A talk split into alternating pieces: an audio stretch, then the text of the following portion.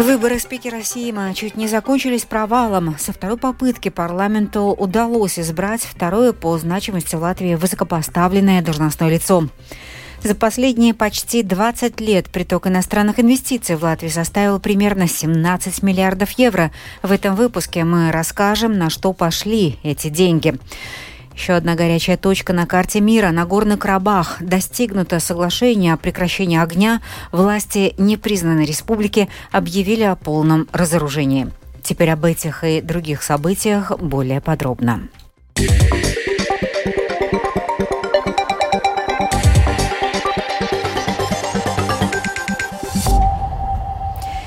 Сегодня Сейм на внеочередном заседании выбрал нового председателя парламента.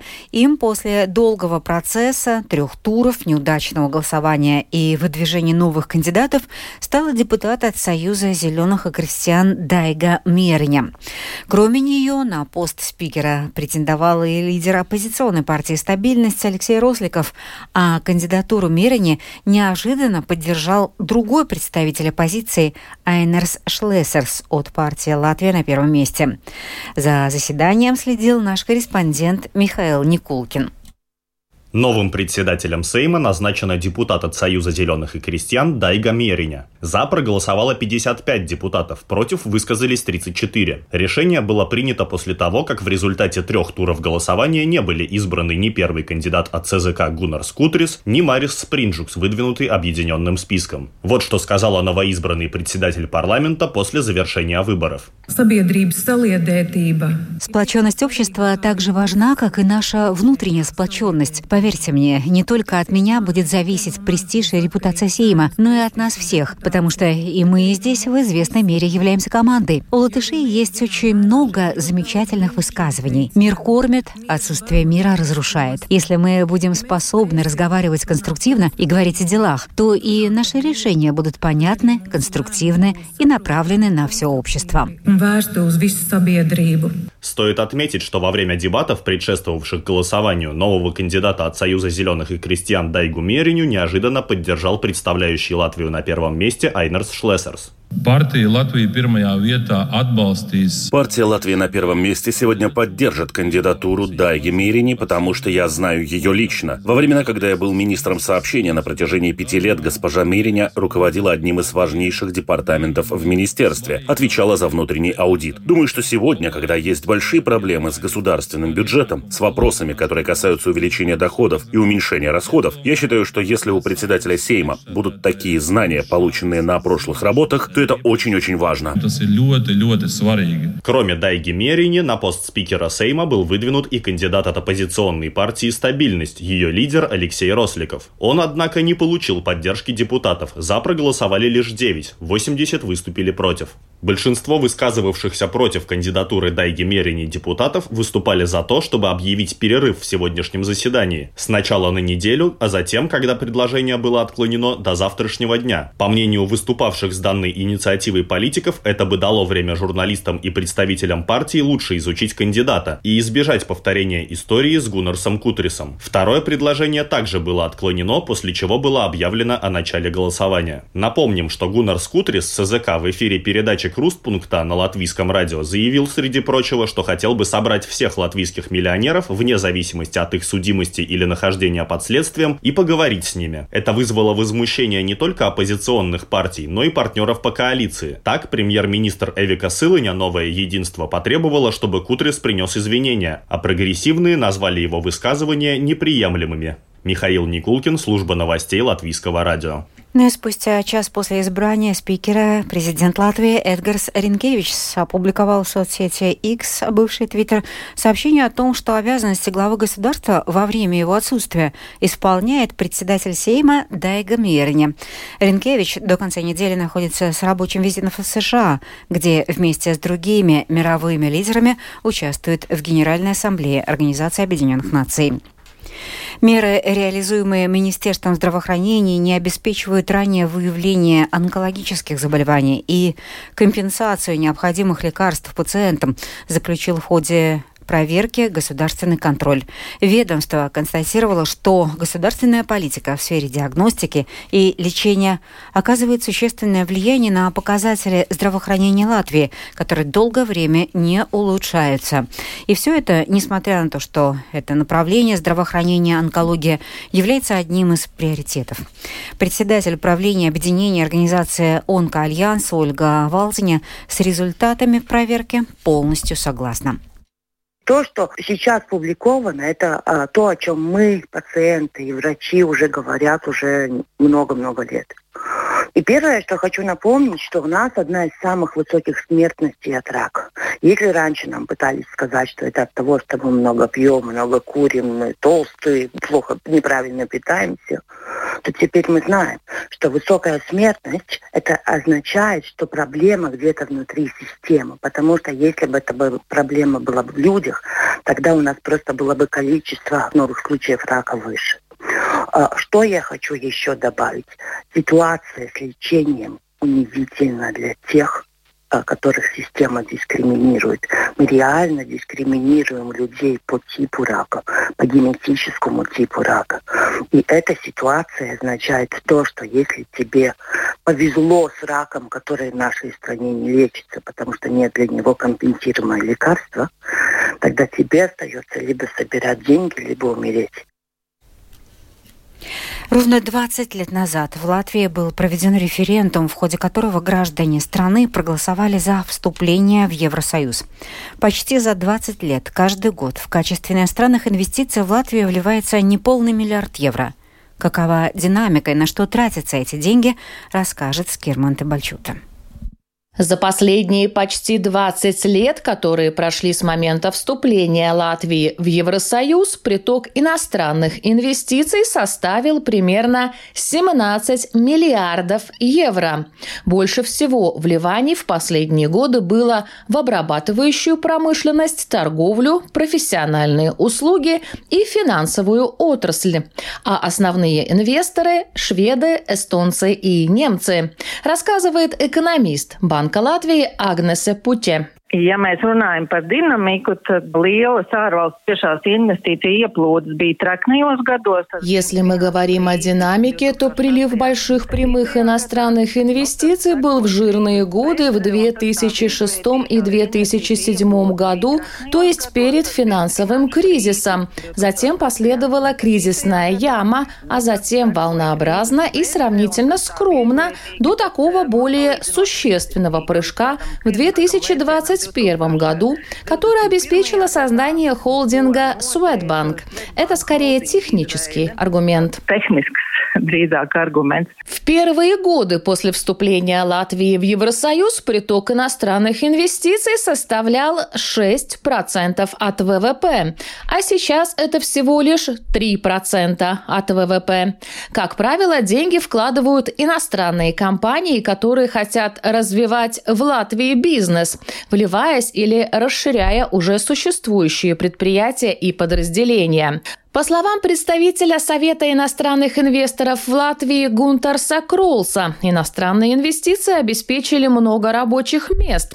По его данным, примерно 20% работающих заняты на предприятиях с иностранным капиталом, на долю которых также приходится примерно 40% налоговых взносов в госказну.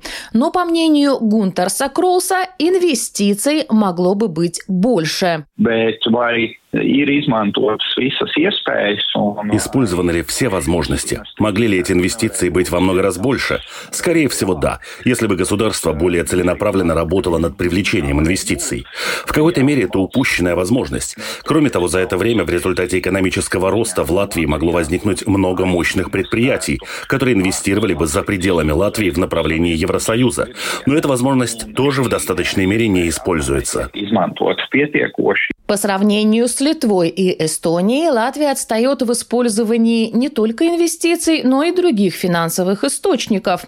Это, правда, не относится к европейским фондам, которые Латвия осваивает на должном уровне. Скирманте Бальчуте, Линда Заланы, служба новостей Латвийского радио. В ознаменование окончания Европейской недели мобильности в пятницу 22 сентября рижанам и гостям города предлагается бесплатно воспользоваться общественным транспортом для своих повседневных поездок по столице. Такое решение принято для популяризации общественного транспорта с целью снижения интенсивности движения частных автомобилей, а также загрязнения окружающей среды и воздуха в городе. Но чтобы уменьшить автомобильные заторы в Салацгриве, движение там начнут регулировать с помощью умных светофоров. Сейчас из-за того, что Салацкий мост годами не ремонтировался, чтобы избежать перегрузки устаревшей конструкции, транспортные средства могут пересекать его только в одном направлении. Председатель Лимпольской краевой думы Дагнес Страубергс напоминает, что ни бывшему Салацгривскому краю, ни нынешнему Лимпольскому краю не хватает денег, чтобы перестроить мост. Самоуправление неоднократно просило государство перенять отрезок дороги и мост под свой контроль, но этого так и не произошло. Pašvaldība ir sagatavojusi проекту. Самоуправление подготовило проект, который будет подан в Министерство сообщения. Этот проект напрямую предназначен для Брюсселя, для обеспечения военной мобильности, и мы планируем получить примерно половину от 18 миллионов. Ответ может быть в районе Рождества. Если этот ответ будет положительным, то это означает, что самоуправление сможет предоставить половину от необходимого финансирования. Тогда мы будем ожидать того, о чем говорил министр, что вторую часть может покрыть государство. Можно сказать, что вслед следующем году, по всей видимости, начнется строительство нового моста.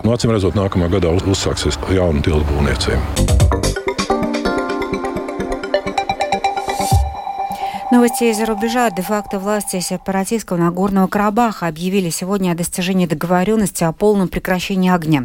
В рамках соглашения оставшиеся армянские военные будут выведены из зоны развертывания российского миротворческого контингента в Нагорном Карабахе.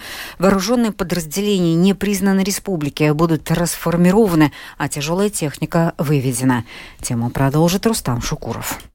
Как сообщает портал «Медуза», в своем заявлении де-факто власти Нагорного Карабаха отметили, что договоренность была достигнута при посредничестве командования российского миротворческого контингента, дислоцированного в Нагорном Карабахе. В заявлении также сказано, что 21 сентября в азербайджанском городе Евлах состоится встреча представителей армянского населения Нагорного Карабаха и представителей властей Азербайджана. Сообщается, что на встрече будут обсуждаться вопросы, поставленные азербайджанской стороной о реинтеграции региона, обеспечении прав и безопасности армян Нагорного Карабаха, а также вопросы обеспечения жизнедеятельности населения Нагорного Карабаха в рамках Конституции Азербайджана.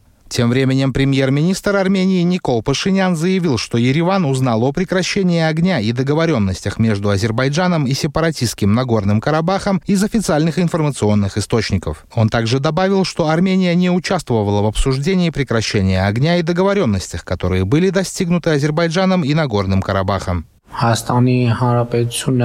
Первое замечание в том, что в тексте упоминаются вооруженные силы Армении. Говорится о выводе остатков подразделений вооруженных сил Армении из Нагорного Карабаха.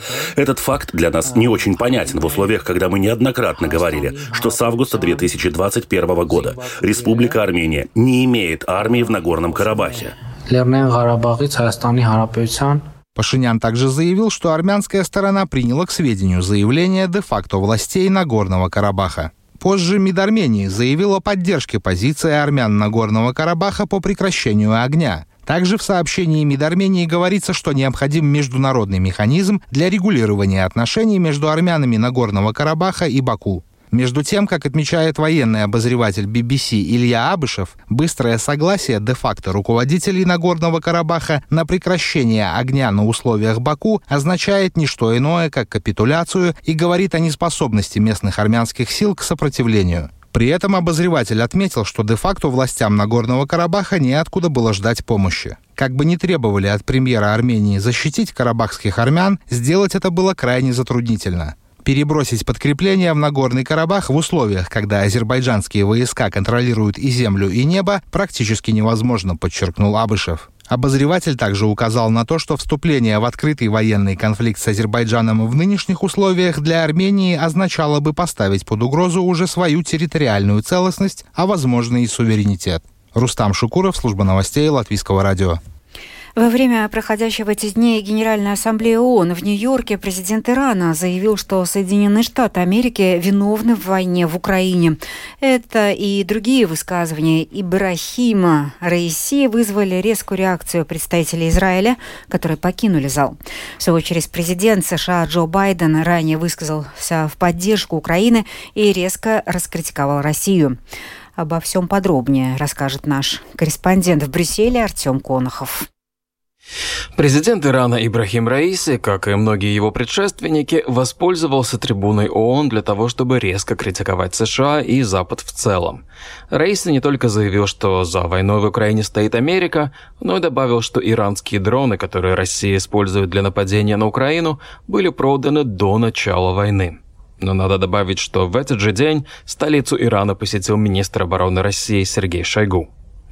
Рейси также добавил, что попытки стран Запада американизировать мир потерпели поражение и что будущее принадлежит странам, похожим на Иран. Все эти высказывания вызвали резкую реакцию со стороны делегации Израиля, члены которой покинули зал. В свою очередь, у здания штаб-квартиры ООН в Нью-Йорке прошла демонстрация, участники которой протестовали против того, что ООН предоставляет платформу для, выражаясь их словами, иранского палача. Многие из собравшихся напомнили о зверствах иранского режима против своих жителей. О войне в Украине в своих выступлениях говорили президент США Джо Байден, а также президент Украины Владимир Зеленский. Надо отметить, что в этом году оба присутствовали в Нью-Йорке лично.